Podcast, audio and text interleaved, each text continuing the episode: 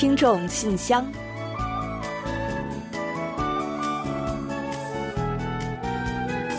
分享最新动态，聆听您的心声。听众朋友们好，我是李璐，欢迎您收听《听众信箱》节目。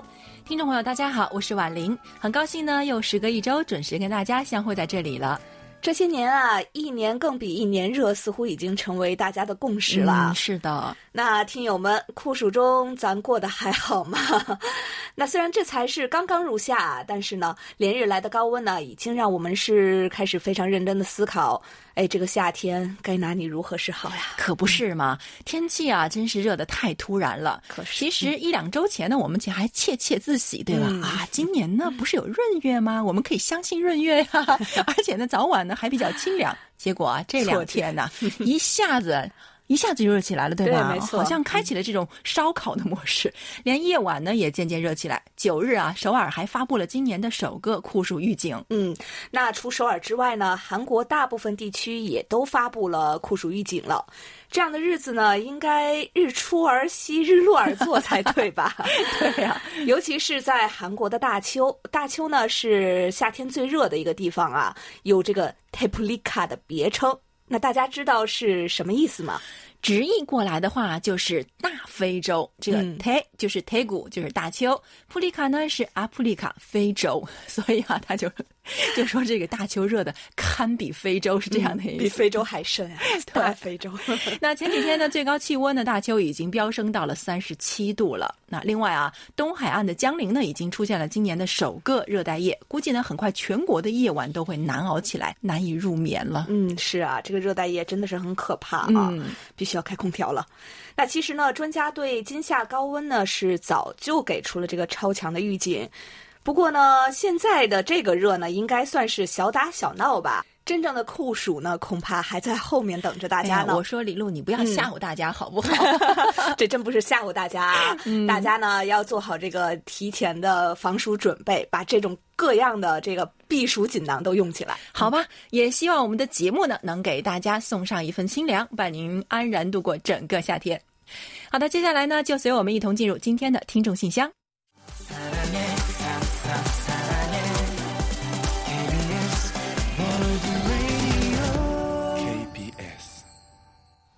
好的，欢迎回来。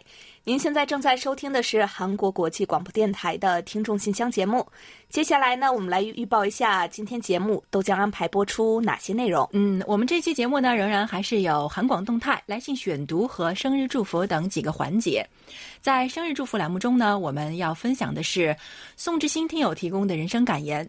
接下来呢，我们会送出一首好听的生日祝福歌曲。在生活的发现栏目中啊，将为大家介绍的是刘烨听友分享的夏季防晒小妙招。在专题讨论环节中呢，我们将和大家一起继续就六月份的话题进行探讨。接下来的有问必答环节中啊，易贤将为王通听友解答有关三国时代的古墓壁画的问题。节目最后呢，还是点歌台栏目，我们将为薛飞听友点播一首歌曲。好了，节目呢，我们就先预告到这儿，欢迎您继续收听。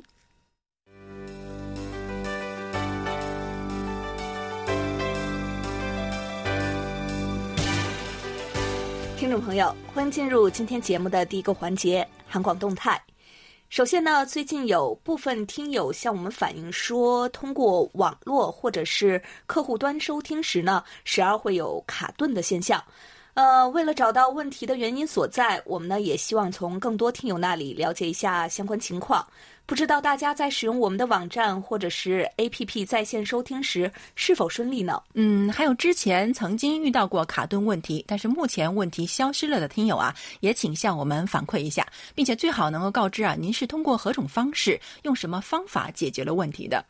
虽然我们猜测听友所在地区的环境影响可能是比较大一些，但是呢，还是为了准确把握，需要精准了解下，所以呢，恳请大家来信告知。另外呢，我们也顺便再提醒一下短波听友吧，请大家在在线为我们填写收听报告的时候呢，记得同时对我们的收听效果进行评价。近期呢，我们仍然发现有部分听友在填写过程中遗漏了收听效果部分，或者呢，可能是在填写在线收听报告的首页之后啊，就结束了您的填写过程。还请大家呢注意进入下一步，在在线收听报告的第二页上勾选这个收听效果的反馈来进行评价，帮助我们汇集更为详细的信息。在这里呢，也谢谢大家的配合了。另外呢，我们还有一个特辑重播消息啊，要跟大家分享。下周五，也就是十九日，我们将安排播出 KBS 电台开播九十年未来一百年特别节目，从歌曲回味大韩民国的过去。欢迎大家到时候收听。还有呢，就是我们网站上每周更新的最新韩流歌曲排行榜，新增了前十位歌曲的音乐银行现场舞台视频 YouTube 链接。欢迎大家呢前往我们网站上的娱乐板块，找到排行榜，多多点击观看。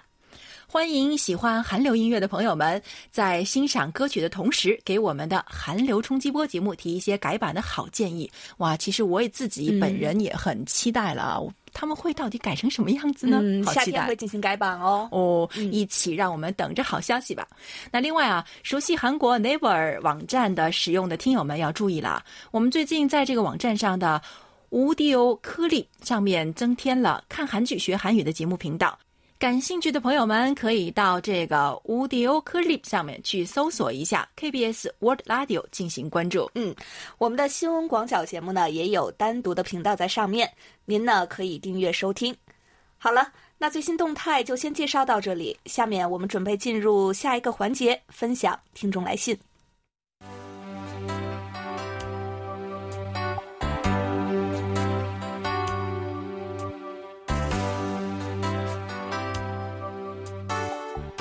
听众朋友，欢迎来到来信选读时间。在正式介绍今天的来信之前呢，还是提醒众多听友们，在给我们来信时需注明您的真实姓名、详细的通信地址、邮编还有 ID 编号，以便我们同您取得联系和发送纪念品。还要建议大家啊，在给我们发送信件的时候呢，尽量使用邮件的方式。那具体的联系方式呢，我们将在节目尾声的点歌台环节进行介绍，请大家到时候留意收听一下。另外呢，您还可以通过我们的网站、APP 以及节目表、QSL 卡等进行查询。好的，那接下来呢，我们就来分享一下今天的第一封来信吧。好的，今天呢，首先要跟大家分享的是一位久违了的好朋友。那他在信中是这么说的：“各位主播听友，大家好，好久没有写信了，我是张丹丹，希望大家一切健康安好。突然爆发的新冠肺炎疫情似乎让大家都屏住了呼吸。”停止了以往的喧嚣，KTV 的唱歌房、电影院等场所也变得寂静了下来。有人说，这个时候开始真正的让自己的内心平静下来，开始享受与家人一起的时光，开始寻求内心的世界。但是，也有人开始手忙脚乱，感觉糟糕透了。好在，在各有关部门的联合防控机制下，疫情防控也取得了可喜的成绩。但是在疫情下，看到身边好多的小伙伴待业。看见曾经热闹的商铺变得冷落下来，心里呢还是免不了一阵的寒意，而且自己也说不定会被失业。生活在城市啊，本身物质上、精神上的压力就很多，现在呢，貌似又多了一层的愁云。也好，如果真的失业呢，我就回家陪陪老人、孩子，也是不错的选择。但是，当调整过后，作为一个旅游从业者，我们是否要重新去选择行业呢？改行对于中年人的考验太大了呀！如果你也是旅游行业，是否会重新择业、重新开始呢？成年人生活真的是没有容易二字，希望能够听听广大听友的意见。祝大家身体健康。嗯，好的，张丹丹听友呢，真的是好久不见了啊，收到久违的朋友的问候，让我们都很开心。疫情呢突如其来，让整个世界都措手不及，也给各行各业呢都带来了巨大的冲击。就像张丹丹听友在信中说的，世界呢开始显现出萧条的一面，很多工厂啊、公司啊倒闭了，自然呢也带来了一波失业潮。那我想，各位听友的周围呢一定也不乏这样的情况，所以呢，我们大家对张丹丹听友的感受呢应该是深有体会的。看到亲爱的小伙伴们无工可开，心情呢一定很不好。再加上呢，您本人从事的是旅游业，其实大家都知道啊，这个旅游啊，疫情啊，让这个旅游全球的事业呢都陷入了寒冬，旅游业的失业率呢是高于平均失业率的，所以呢，有各种各样的担忧呢，也是非常非常正常的。不过，我觉得啊，其实就像您信中说的，中国的防疫情况呢已经是很好了，并且已经取得了可喜的成绩。而且呢，包括韩国在内的其他国家也都在积极的抗疫。所以啊，旅游业和其他行业，我觉得应该会逐渐好转起来的。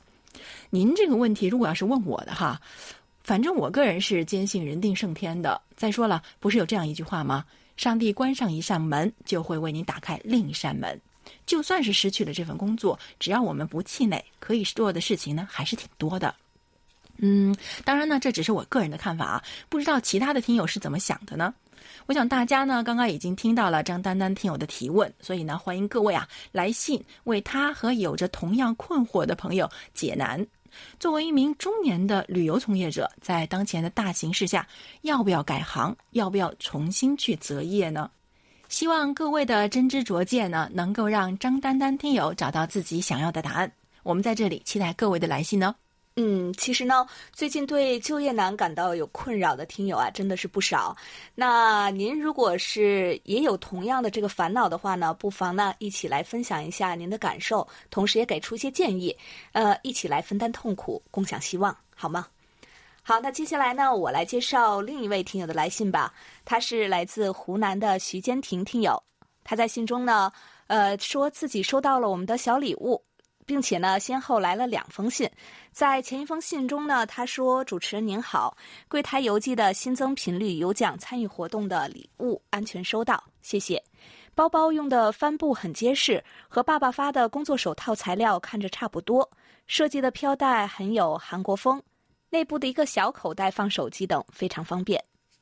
在另一封来信中呢，徐坚挺听友呢还说：“李璐主持您好，很高兴收到电台挂号邮寄的参与奖、空白收听报告表、节目频率表、收听证明卡、十一国语言的收听指南。自己之前买了的带卡的邮芯正好可以替换送的圆珠笔邮芯，感谢一起送了一个透明笔盒，我都很喜欢。”嗯，看来我们的小礼物呢是送到了您的心坎儿上了啊！我们呢感觉好像比自己收到礼物还要高兴呢。其实啊，每次为听友们挑选礼物时啊，我们都会花上不少的心思，有的时候呢还会开一个小会一起来讨论一下，而且呢会仔细考虑我们的听友们的这个喜好啊，还有特性啊，会根据不同听友的年龄、性别特点，呃，是学生啊还是上班族啊？亦或者呢，是这个年长一些呀，还是年轻一些的呢？来精心挑选和赠送。当然了，还会选择那些兼具观赏性和实用性的这个小礼品嘛。所以啊，如果听友们来信说自己很喜欢，我们自然也是特别特别开心了。徐建婷听友呢，还在信中提到了自己的一些近况。嗯，他说，大学毕业好多年了，依然在学习。本周末又是考试，不过都是通过网络的，具体算工作外的实习吧。听电台节目依然是网络，方便快捷。在中国的两会期间，网络干扰大，个人觉得还可以应付。呃，好的，我我记得呢，您之前在信中说呀，平日里当地网络收听情况呢还是可以的，声音呢也是比较的清晰。看来整体情况应该还算是稳定啊。呃，那刚刚啊，我们在动态环节中向大家询问说，您这个所在地网络和 APP 收听还有阅览的效果。那请大家呢在反馈时啊，不妨也像徐坚婷听友这样呢，呃，区分一下特殊时期还是平时来告知我们就更好了。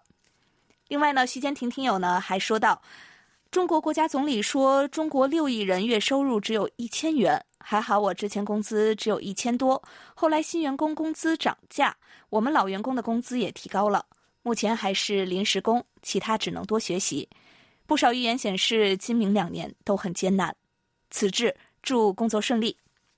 好的，那如果我没有理解错的话，徐坚婷听友呢，现在应该是已经开始工作了，只不过呢，是为了提升自己，在工作的同时呢，还在学习和准备考试，对吗？虽然大环境不太容易，但是啊，不是都说机会是给有准备的人的吗？在这个浮躁的社会和时代，还能边工作边学习，本身呢就是一件非常值得骄傲和称赞的事情。人生呢就是要有小目标，万一咱实现了呢？我们相信啊，您呢一定会厚积而薄发，一起加油吧。好的，感谢徐坚婷听友的来信和反馈，祝您工作顺利，一切都开开心心的。那接下来的这封信呢，也是来自一位老听友。那亲爱的韩广中文组各位编播，你们好，我是安徽的楚昌荣。前些日子呢，陆续收到了柜台寄赠的监听员礼品和卡片，还有幸运听友奖、参与奖和韩流冲击波的礼品，是防弹少年团的 CD 等等。在此深表感谢，因为我年老多病，身体欠佳，特别是白内障日渐加重，书写困难，所以呢，迟至今日才给你们写信，真的不好意思，请各位多多见谅。嗯，其实我们每次收到楚昌荣听友的信呢，都会非常的感动。那这位老朋友呢，真的是陪伴韩广走过了无数的风雨，一直在默默的支持我们。我觉得这是一种什么感觉呢？哎，好像就是。你不管什么时候回头去看，他都站在那里，那种感觉让人觉得很安心，也觉得很笃定。所以呢，我们大家呢也都非常挂念您的健康。那最近啊，天气呢更热了，希望您能够多多保重。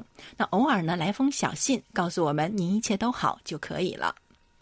另外，这次楚昌荣听友在信中啊，还谈到了韩中两国协力抗疫的事情。二零二零年已经过去快一半的时间。可是，新冠疫情仍在全球肆虐，在共同抗击疫情的过程中，韩中两国始终风雨同舟，守望相助。两国率先成立了联防联控合作机制，创下了相互疫情零输入的记录，率先开通重要急需人员往来的快捷通道，保障经济稳定运行。经过艰苦努力，韩中两国的新冠肺炎疫情都得到了有效的控制。韩中率先成立的联防联控机制，对于两国加强沟通协调、统筹开展疫情防控和经验共享，共同战胜疫情，增加两国人民的健康福祉，维护和促进双边交往合作，都做出了巨大的贡献。韩中两国始终相互支持、相互帮助，用共克时艰的感人故事，诠释着守望相助的邻里之情。在凝聚合力抗疫的过程中，书写着两国关系的暖心篇章。哇，您写的真是太好了啊！我觉得您说的真的一点都没错。韩中两国人民齐心合力、同舟共济的事情啊，真的是所有的人都有目共睹的，也给世界各国做出了很好的榜样，我们也都很自豪。另外，楚昌荣听友在信中还说啊，今年以来呢，我一直在使用中波幺五五七千赫收听柜台的广播。这个频率呢，不仅收听清晰，还比原来的首播提前了半个小时，所以我特别喜欢这个频率。相比之下呢，六零九五千赫收听信号不太稳，常常会有近频干扰；而七二七五千赫和幺幺七零千赫在我们这里是根本收听不到的。不过凌晨七点的七二幺五千赫和九八零五千赫呢，均能清晰收听，尤其是以七二幺五千赫收听效果最佳。柜台的网站收听收看都十分方便，网页上呢图文并茂，精心的编排制作很能吸引眼球，我也很喜欢。嗯，是的，那从去年我们开通了新的中波频道幺五五七千赫之后啊，为广大听友呢提供了更多的收听选择，不少听友呢都反馈啊，收听效果还是蛮不错的。不过呢，不同的地区情况不同。好在呢，我们设有多个频道，大家可以选择最适合自己的地区的频道来听。那刚刚我们已经强调过，李璐在回答来信的时候也强调过啊，我们正在收听呃收回收大家的反馈。如果您那里边有什么具体的问题和情况呢，写的具体一点，写给我们，那我们也会啊参考这个进行改善的。另外呢，有关我们的这个播出时间、还有频道等等的具体信息啊，您在官网上是都能够找到的。那希望了解的更清楚一些的话呢，您可以登录我们的官网。那就像楚昌荣听友说的啊，在官网上呢，除了这些信息呢，还有很多很多的内容等着您的参与和分享。好了，在这里呢，让我们再一次感谢所有默默伴随我们左右的听友们，也祝楚昌荣听友呢身体健康，万事顺遂。好的，感谢老听友楚昌柔。这个夏天呢，还请您多多保重身体，注意防暑降温啊。另外呢，杨航和于成朝两位听友啊，近期先后发来了线上和附件形式的收听报告。在这个特殊时期呢，我们也感谢两位听友的大力支持。同时呢，两位还附上了一些留言，在这里呢一并来给大家介绍一下吧。首先呢是杨航听友，他说：“KBS 华语广播工作人员，你们好，收听 KBS 广播已经将近十年，从最开始读书的时候每天收听电波，到现在工作后偶尔收听。”呃，看来是我们的老朋友了啊！很高兴呢，收到洋行听友的留言，让我们知道还有您这样一位多年陪伴的好朋友。现在收听主要是通过互联网在线收听，偶尔呢会用收音机收听。电波质量毕竟比不上高清晰、高保真的网络渠道。是啊，看来呀，我们的网络效果呢，在您那边还算不错。也是一位来自湖南的朋友啊。刚刚呢，徐坚婷听友啊，也在信中说，湖南当地的收听效果呢，整体还是不错的。杨恒听友呢，还在信中问：对了，不知道能不能给我邮寄一张 KBS 的 QSL 卡片？非常的感谢。当然了，没有问题啊。我们呢会在近期给您寄送 QSL 卡的。那不过最近邮路是比较的慢，所以啊，还请您多一些耐心呢，来等待。另外呢，浙江的余成朝听友啊，您随邮件呢一同发送的这个收听报告附件和视频啊，我们也都妥善的收到了，还请您放心吧。表格呢做的是非常的细心和周到，为我们做记录提供了不少的方便，非常的感谢。另外呢，您说呀，希望我的收听报告有所帮助。如果收听信息正确，请邮寄 QSL 收听证明卡给我。邮寄信息以填表人信息为准，非常感谢。最后呢，祝柜台节目越办越好。好的，没有问题的。另外呀，我们最近呢还收到了您寄送的一份在线的收听报告，也看到呢您提醒我们说收听时间是北京时间。我们呀会按照您的要求，将附有相关信息的收听证明卡呢一并寄送给您的，也请您耐心等候，好吗？好，再次感谢两位听友的积极反馈，还有所有最近为我们发送收听报告，特别呢是线上报告的听众朋友们，大家的记录啊我们也都看到了，非常感谢各位的支持和配合，这些反馈将对我们把握和改善短波服务质量起到非常积极的作用，多谢了。好的，非常感谢今天来信跟大家分享的几位听友们。其实最近呢，我们收到了很多听友的来信，但是由于时间的关系啊，今天的来信呢，只能先介绍到这里。我们下周精彩继续。好的，接下来就让我们一起进入生日祝福单元，为下一周过生日的朋友们送去我们最美好的祝愿。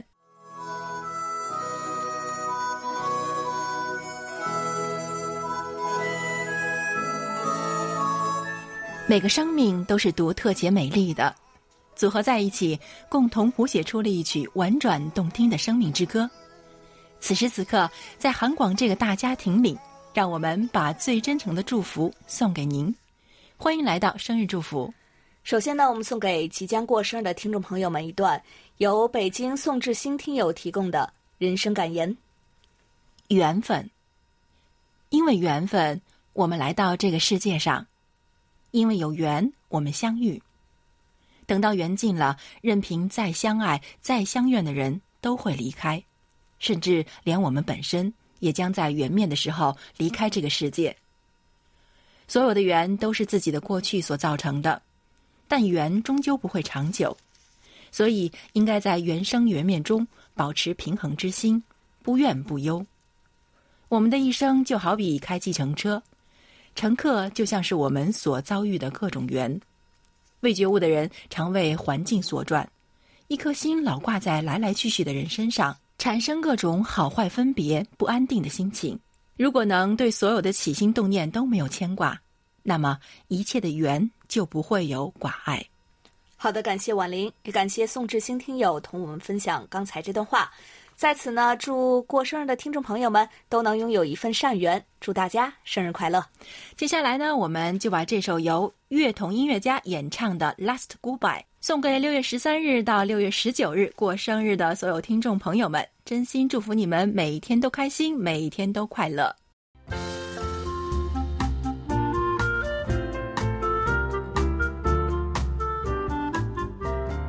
生活中的点滴值得发现，生活中的小精彩无处不在。让我们做您的小助手，带您去了解生活中那些您不熟识的小窍门、小秘诀，给您的日常多一点温馨的提示。欢迎大家进入生活的发现。炎热的夏天又来了，天气热得让人心情太不好了。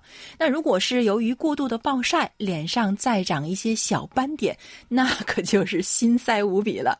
所以呢，今天呢，我们就通过介绍广东省刘烨听友分享的防晒小妙招，帮助大家解决上述的烦恼。嗯，第一呢是番茄的新功能挖掘一下，多吃可以防晒。德国和荷兰的科学家研究表明，多吃一些番茄呢，可起到防晒的作用。两国的科学家在研究中发现啊，如果每个人每天食用四十克番茄，那被太阳晒伤的风险将会减少百分之四十呢。如果再加上十克的橄榄油，那么防晒的效果就会更好了。所以科学家认为啊，这可能是番茄红素在防晒伤方面呢起着主要的作用。嗯，没想到啊，红色的番茄居然还可以防晒美白，它 美白了。第二呢，就是不吃感光蔬菜。如果是比较容易长斑的皮肤，盛夏季节呢，最好不要吃感光蔬菜。所以呢，问题就来了，什么是感光蔬菜呢？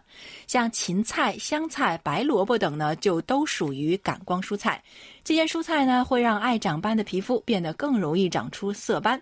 这个季节啊，反而呢，我们应该多吃一些抑制色素沉淀、让皮肤变白皙的蔬果，比如说猕猴桃啊、草莓啊，刚刚说到的西红柿啊、橘子，还有卷心菜等等。嗯，另外呢，晒后啊，注意不能用热水来洗脸。如果在外边晒了一天，再用热水洗脸呢，就会如同被热水灼伤一般。只有凉水才能令毛孔收缩，令肌肤冷却下来，达到消热退红的作用。而使用了热水的话呢，会让毛细血管扩张充血，出现片片潮红，甚至长出晒斑。注意呢，尤其是在游泳或者是户外运动后啊，一定要多加小心。嗯，是的。还有呢，可以穿上彩色的 T 恤去抵挡阳光。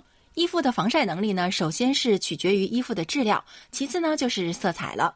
那比如说棉质衣服的 SPF 值呢，大约是十五到四十；聚酯的浅色衣服呢，大约是七到十；针织的浅色衣服的 SP 值呢，大约是四到九。一件彩色的棉质的 T 恤，它对紫外线过滤效果呢，要比白色的好。哇，这个我还是第一次知道啊。嗯，大家买衣服的时候要注意这个 SPF 值哦。另外呢，已经长了晒斑点的同学呀，可以这样做：去买来白醋和甘油，都是生活中常见的，将它们呢按二比一来混合，平时呢用来擦皮肤，一天两到三次。不仅能使皮肤湿润，而且可以减少黑色素的沉积，淡化斑点。一个月之后啊，您的皮肤就会神奇的变得细腻白嫩、洁净光滑，而且呢富有弹性。嗯，这么简单，而且呢还好操作，我一定要去试一试。好的，听众朋友，以上呢就是我们在今天的生活的发现栏目中为您介绍的防晒妙招。在此呢，也感谢刘烨听友的精彩分享。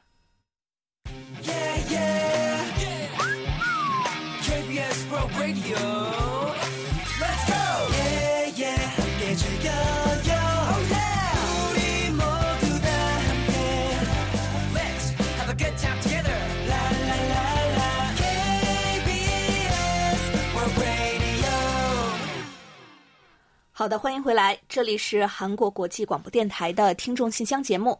下面呢，我们准备进入今天的专题讨论环节，就六月份的话题继续来进行讨论。在此之前呢，我们先来预告一下七月份的讨论话题内容。七月份的话题呢是这样的：任何事物呢都是有正反两面的，有好的一面，当然也会有不好的一面。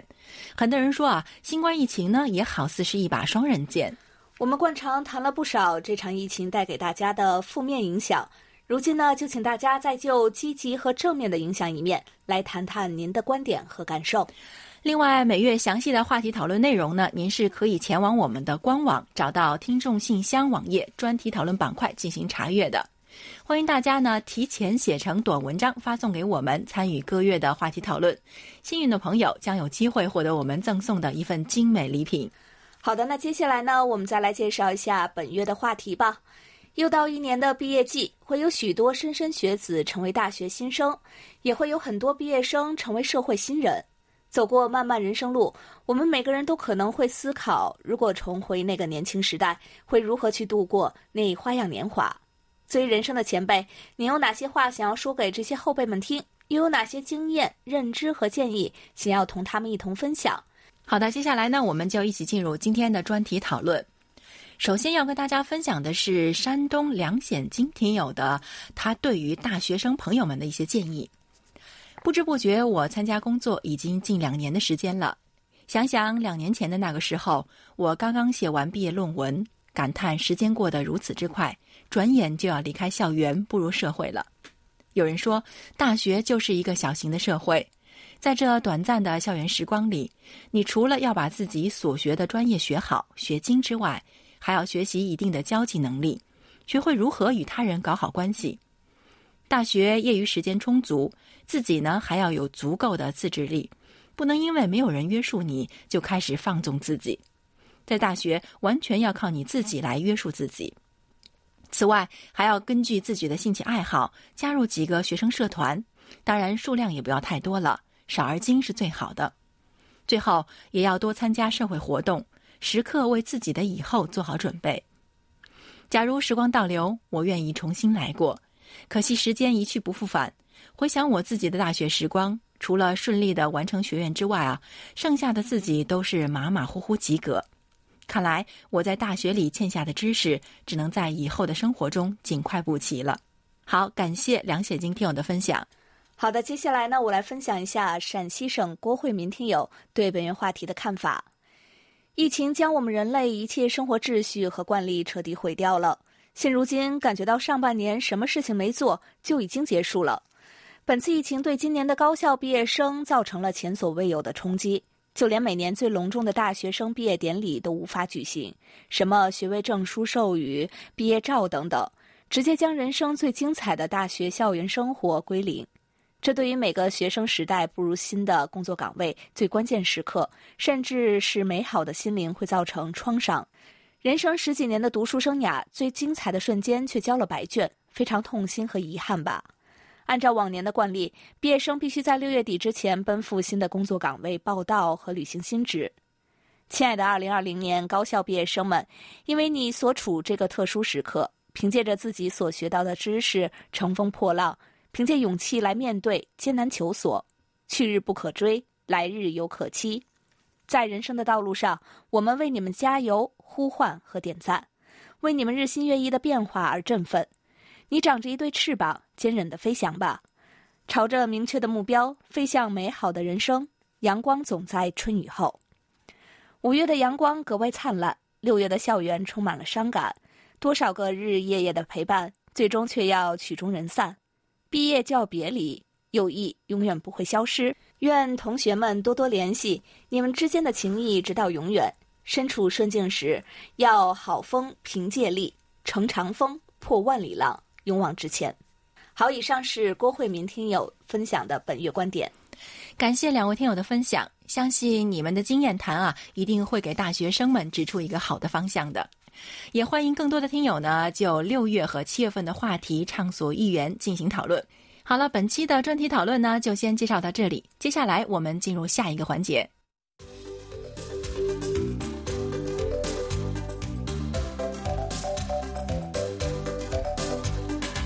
有问必答。今天呢，我们请易贤来回答陕西王通听友提出的问题。他的问题是：请问韩国境内是否也发掘了三国时代的古墓壁画？可否介绍一下？好，接下来我们就请易贤来回答王通听友提出的这个问题。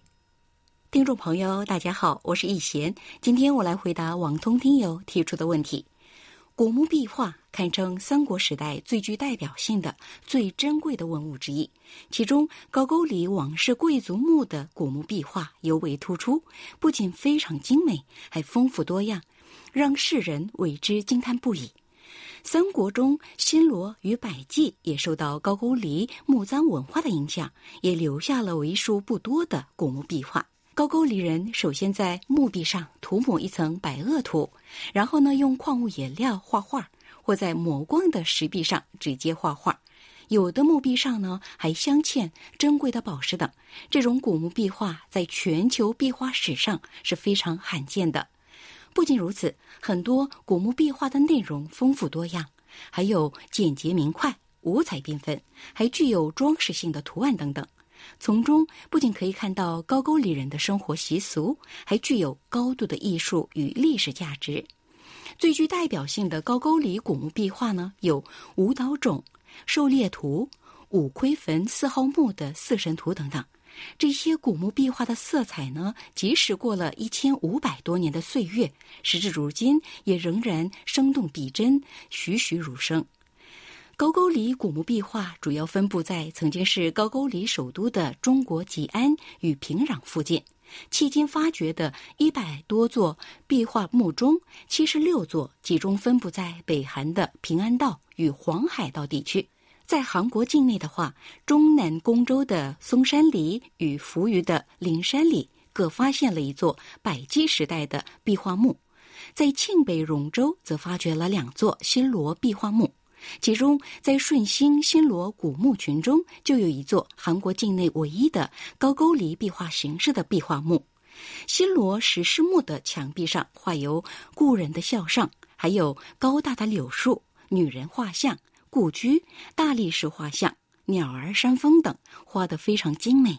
尤其北面的墙壁上画着大型莲花图与云纹图，这是反映佛教与道教元素的风景画，表现出将故人的灵魂引导至西方净土的宗教观。整体来看的话，壁画的内容与笔体以高句丽古墓壁画为背景，却展现出地区色彩。这是因为顺兴位于高句丽与新罗的边界。在文化交流过程中，无疑受到了高句丽的影响。好，听众朋友，今天给大家介绍到这儿，希望网通听友满意。我们下次再会。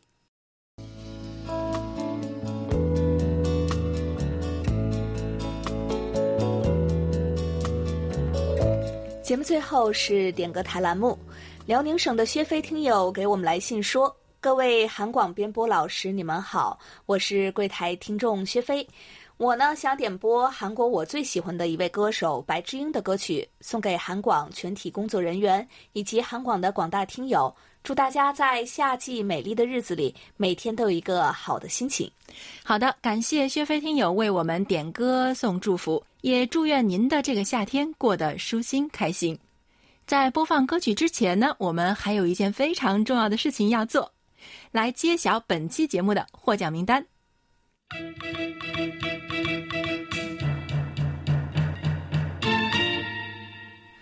本期幸运听众奖品和热心听众奖品呢，我们分别送给来信的张丹丹听友以及参与专题讨论的梁显金听友。